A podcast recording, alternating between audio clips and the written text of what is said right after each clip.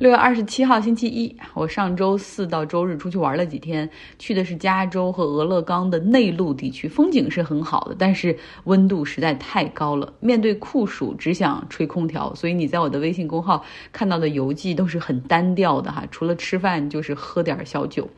周五的时候，美国最高法院对于女性堕胎权的裁决终于出炉了，和之前泄露的草稿一样，哈，是推翻罗伊诉韦德的判例，在联邦层面废除女性本来就不多的堕胎权，美其名曰说是要交给各州来决定。其实这是五十多年女性权利发展的一个大倒退。不瞒你说，我就是有的时候很生气哈，然后第二天早上凌晨四点多就醒了，就是谈不上遗憾，更多的是很很气愤。然后当时就在搜说，在这个我在那个阿什兰那个城市，到底有没有游行示威，我可以参加。第二天早上起来，就是和拼桌的人大家吃饭的时候，也都是在聊这个 legal decision 哈，取消联邦层面的堕胎权，让州来决定。那像。德州这样的州，它之前就已经出台了立法，堕胎只能在发现怀孕六周之内完成。有任何生理常识的人都清楚这有多不现实。所以现在的情况就是一个怀了孕希望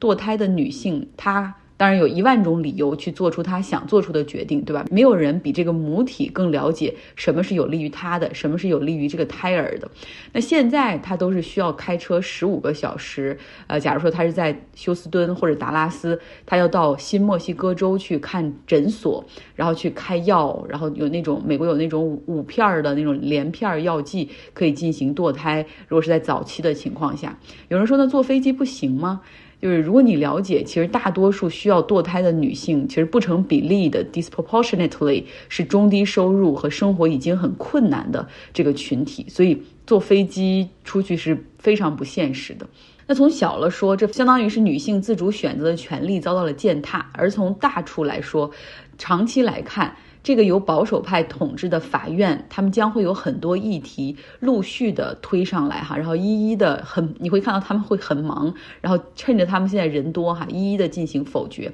那对于这次裁决书中保守派的措辞和推理，你就能够看出来，他们在给要废除同性恋婚姻合法化、废除同性恋合法发生性关系的权利，以及女性。使用紧急避孕药的权利都可能会因为这个判例的存在而受到威胁。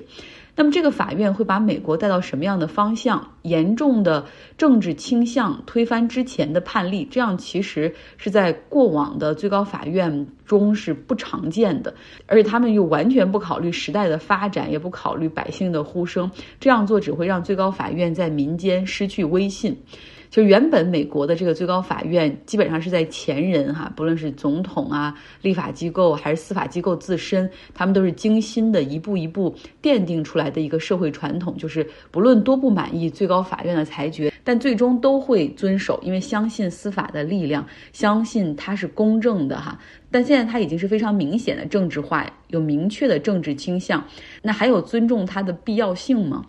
历史上曾有最高法院糟糕的裁决。间接引发美国内战，那现在这个最高法院又会把民意本来已经很分裂的美国推向怎样的深渊呢？在讲这个否决堕胎权的裁决之前，我们先说一说，在上周四的时候，最高法院发布了另一份的裁决书，它是针对纽约州哈它控枪的一个法令的裁决。此前的纽约州有这么一个控枪法令，就是如果你要在自己家。外去持枪的话，必须向有关机构提出申请，说明原因，得到批准才可以。最高法院最终裁决纽约的这个控枪法案是违宪的，然后是六比三，保守派齐刷刷的站到了一起。违宪的原因很简单，就是说在州层面设置立法限制枪支的使用，这和宪法第二修正案赋予百姓的持枪权是冲突的。那纽与纽约州有相同的这种枪支管制立法的，还有加州、马里兰州、新泽西州等等，哈，这些地方加起来占美国人口的百分之五十。那根据最高法院的判例的话，他们相关的控枪法律意味着也将必须被废除，因为是违宪的。像纽约州就非常失望，纽约州的这个女州长就说了，在前不久水牛城刚刚发生了十八岁的男孩在超市里。进行大规模的种族屠杀。纽约人现在是非常希望继续加强控枪，而不是废除控枪。最高法院的裁决和我们现在的这种民意是背道而驰的。那加州的州长 Gavin Newsom 他呢，则说加州是不会屈服的。我们还有另外十六个控枪的相关立法即将推出，我们会继续严格控枪。那如果我们按照最高法院保守派的这个逻辑的话，那恐怕这个背景审查未来也可能会是违宪的，对吧？那些枪支的这个 NRA，嗯，美国步枪协会他们在搞一个什么诉讼，完全背景审查也属于对于持枪权设置的限制，对吧？他也可能对这个进行判决违宪。那这样的一个情况，跟现在民主党和共和党好不容易一个 bipartisan 就是跨党派的法案，就是关于枪支管控、背景审查方面的加强，好不容易通过了立法层面，与这些都是相违背的。所以也就是说，现在最高法院的保守程度，哈，那由那五个人加一个，然后所带领的这种保守程度，甚至远超于美国议会中很多共和党的保守程度。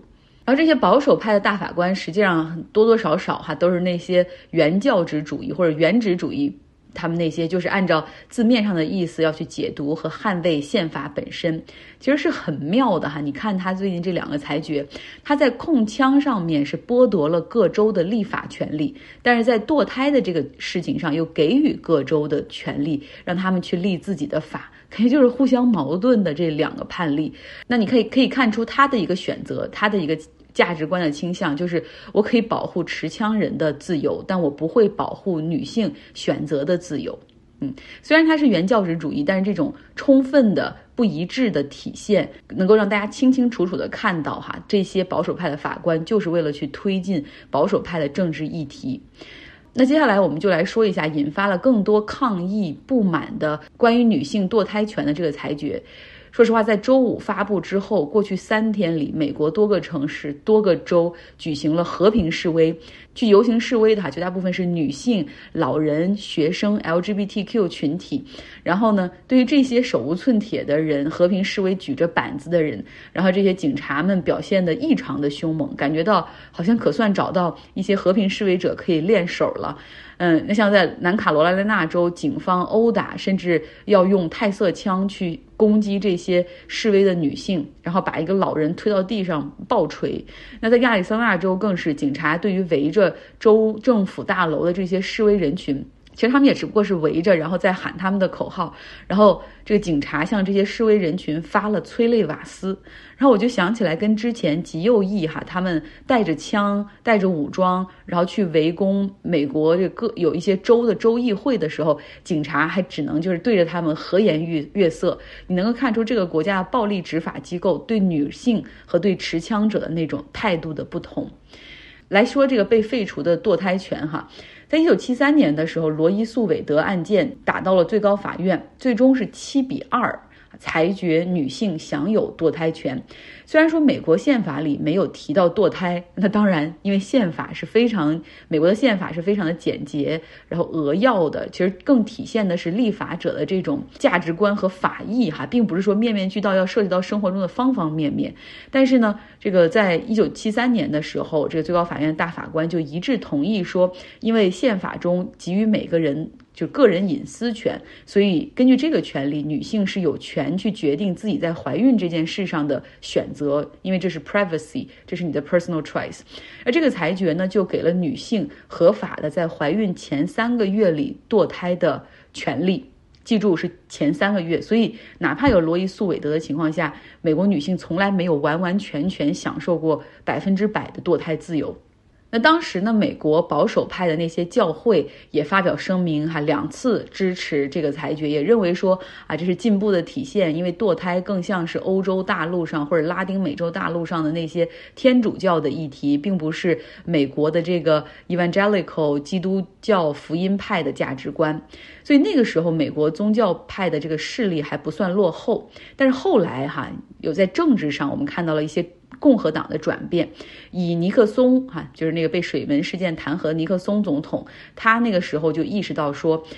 因为那个时候共和党其实也很进步，但是没有民主党那么进步，他就觉得我们说我们必须得改改变策略。如果说共和党也是去追求那种 progressive 的议题，你永远都拼不过民主党，对吧？你我们再怎么样，你也比不上罗斯福新政那样有说服力，我们也不会那么去支持工会。所以你不要再去呃跟他去拼谁更进步，因为这样的话耗在这个上面，那美国那共和党不论是总统还是议员，这个议会里的议员这个数量永远没有办法翻身，永远是千年老二党。所以他就制定了一个策略，就是说 Southern Strategy，我们共和党现在应该掉头去争取美国南部的那些白人选民，对吧？就把这个党派塑造成一个为白人说话的党派，因为民主党不是更倾向于那种平等权利啊、少数族裔、LGBTQ 群体、女性，对吧？那我们就把我们的党派塑造成为一个白人男性价值观为主的党。然后后来共和党呢又去主动找了一些话题哈，去调动政治基本盘的这些热情。其中一个很重要的就是他们要和这个，因为南方的人都比较偏保守，宗教信仰这些，他们就和这个福音派 Evangelical 这些教会进行了一个联合。那反堕胎逐步就成为了。共和党的一个标签，然后也成为了这个，然后这些教会也开始重新开始说这个要反堕胎，因为胎儿的生命也是生命啊，abortion is murder。如果是堕胎，其实你们就是在谋杀这种还没有说话权利的婴儿等等等等。哎呀，但实际上它究竟什么时候算婴儿，什么时候其实它就是一坨卵或者是胚胎，这个其实是有医学上的鉴定的哈。也就是为什么最高法院当年的诉讼设置就是前三个月为一个期限。那在二零一零年奥巴马当选总统之后，你知道，就是看到一个黑人当了总统，更让那些呃有种族观念的那些白人觉醒哈，然后就有茶党的运动在美国兴起。茶党实际上就是比共和党更加保守、更加右倾的那些人，他们甚至还觉得共和党这些人过于中立哈，还不够。当这些人在共和党内部所掌握的权力和声音越来越多的时候，后来我们就看到了有 Trump 这样的人的出现。这些茶党就开始逐步在保守州，有他们这个有很多群众基础和议员基础的这些州去推动对堕胎权利的限制。那目前呢，在美国十三四个州都有各种各样的立法，实际上已经早早就让堕胎变得很艰难了。比如说，他们对一些堕胎诊所职业资格的审查，也就是说，我认为你不符合资格，我不给你颁执照，以至于很多州它的这个堕胎诊所可能原来在州里面有三十个、四十个，最后可能萎缩到四五个。呃，在一个城市，你没有办法享受到这种 access to the clinic，要女性要开车很远很远哈，可能到一些地方才能，再到本州内的其他地方才可以去有这样的诊所。那后来呢，在二零一八年之后，有更多的州哈搞起了对。堕胎时间的一个限制。那这次被诉到最高法院的是密西西比州，他们对合法堕胎的这个时间限制到了十五周。那之后就是又以它为样本，德州搞到了就是六州哈。嗯，所以就是为什么最高法院对于这个密西西比州的这个案例的裁决特别重要。首先，我们能看到他们是否这个新的这个有这么多保守派的法院，他们到底会不会尊重之前的判例，对吧？然后第二个就是说，他们到底会怎么样的去措辞？最终我们看到了有五个保守派的大法官，记住这五个人：阿利托·托马斯·戈萨奇卡瓦诺还有那个 Amy Coney Barrett。他们裁决说，既然这不是在宪法中写着的女性堕胎权，就不应该从联邦层面赋予它。然后又扯了很多，就是这个在历史上其实搞到了英国，什么十四世纪、十六世纪，哎，都是说堕胎实际上就是谋杀之类的，用这些去佐证作为历史或者先例和传统，真的让人听到都觉得头疼。怎么会有这样？我们说用英国的带引号的古代的事情或者典籍来证明美国二十一世纪现在发生的事情，愚蠢。然后呢，我们看到首席大法官罗伯茨，他也是保守派嘛，虽然他也加入了赞成的行列，所以你看到最终的是一个六比三的一个裁决，但是他自己不同意那五个写的那份这个 legal decision，他单独撰写了一个 separate opinion，一个单独的一份意见书，他就是说虽然支持这一次的裁决，但是。不应该 go further，就是你不能够再以这个裁决为基准案例，你再去驳回一些其他的已经在联邦层面立法或者是已经有很好判例的呃这样的案件了。嗯，但是显然从这一点上，你可以看得到，他对这个最高法院已经失去了控制，因为在那份五个人的保守派的这个裁决书里面，像托马斯的有一个意见中就写到说，same rationale 就是。同样的道理哈，也同样的逻辑，这个就是案例，这个关于堕胎权的案例，完全可以用来被推翻其他的几项，可以推翻这种女性的紧急避孕的权利，然后比如说一些 Plan B 啊那些，就像孕停那种药物，不能够可以给不能够给他们随便使用啊，这其实也是对于生命的某谋杀。然后还有就是同性恋性行为的一个合法化。你们知道吗？美国这个国家就是基奸是最是到二零零三年才被取消的。托马斯就是希望可怕吗？然后另外就是同性恋婚姻的合法化，他认为也不是在宪法中写到的，跟这个案件 same rationale 也可以推翻，就是 Holy crap！真的是，这是所有人的那个想法，所以大家看到，其实，在六月，美国会有很多的城市和地区都会搞那个 Gay Parade，就是同性恋大游行。那今年的这个就更加的希望把声势搞得大一点儿，然后这个游行以及这中间要体现在这些标语或者大家的一些诉求，那可能就是更加急迫的去应对现在最高法院的这些裁决。那现在呢，美国总统拜登表示说很失望，但是不会通过 Pack the Court。来解决问题，pack the court 就是，比如说把现在最高法院九个法官变成十二个，然后这样他可以有机会再提名三个哈，那就一下子就把数量就给变过来了。呃，罗斯福。当年他搞这个罗斯福新政的时候，当时保呃保守派也就是反对，就是共和党那一边的这些大法提名的大法官，也是把持着最高法院。所以罗斯福每出一个新政，他们就说你这是侵犯了州权啊，不可以啊，然后就这样不停的去否决罗斯福的新政。罗斯福就生气了，说我你如果再这样的话，我马上就启动，就是把九个大法官变成十二个。然后当时罗斯福，那他是一个肯定是比拜登有更强的政治威望，同时那个时候的民主党在参众两院的这个数量和席位是足够的多哈，所以他能这样做，但是拜登显然没有办法这样做，所以拜登就是说希望还是允许合法堕胎的那些州能够为禁止堕胎州的女性去提供便利，还有这种开放这些渠道，像加州和新墨西哥州的州长就表态说一定支持，然后已经在想办法，然后甚至。可以提供这种经费啊，去帮助一些这个生活不是那么富裕的人群。然后呢，我们看那一方哈，就是反堕胎的那一边，号称 pro life，啊，就是认为自己更倾向于保护生命的这一边，就是女性的命不是命，只有那个胚胎的命才是命的那群人啊，这些红色的州，他们说了，那既然已经允许各州来自己去制定关于堕胎的法律，那我们就马上行动起来吧。于是密苏里州就成为了第一个州哈，然后迅速通过立法，州长签字。禁止女性堕胎，另外十二个州也将立刻 trigger，就是已已经启动了这个立法程序哈，将禁止堕胎的这个立法程序提上了日程。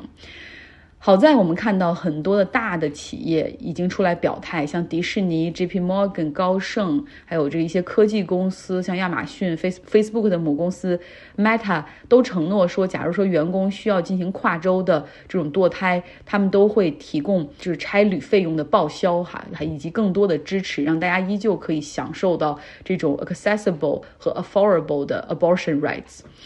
所以从积极的层面想哈，就是还好有这些自由州，有这些开明的这种企业，还有很多很多支持女性权利的这些声音的存在，所以还是有希望的。另外，是不是这一次堕胎权，呃，被剥夺，也许会成为民主党在中期选举，呃的那种很多选民觉醒的那一刻，就是会有很多人会会倾向于，比如原来不想投票，或者是。Undecided 没有选择好的那些会投向民主党，对吧？然后未来可以有更多的议员的情况下，在议会中进行推动，这是积极的方面哈。但是如果真的是很悲观的想的话，你会想这些大法官都是终身制啊，然后你看到那个特朗普提名的那三个，简直年富力强。能再干三十年，我觉得不成问题吧。然后你看，像那个托马斯，基本上很少在法庭上说话，偶尔说话一次，提个问题，然后还能把人吓一跳，说他居然说话了。就这样一一直修心什么修身养性，然后益寿延年的，就这些人的存在，到底会对美国这个社会会带来怎么样的伤害啊？真的是无法预测。好啦，这就是今天的节目。哎，这期节目足够长哈，弥补上周请假的那一天。希望你有一个愉快的周一。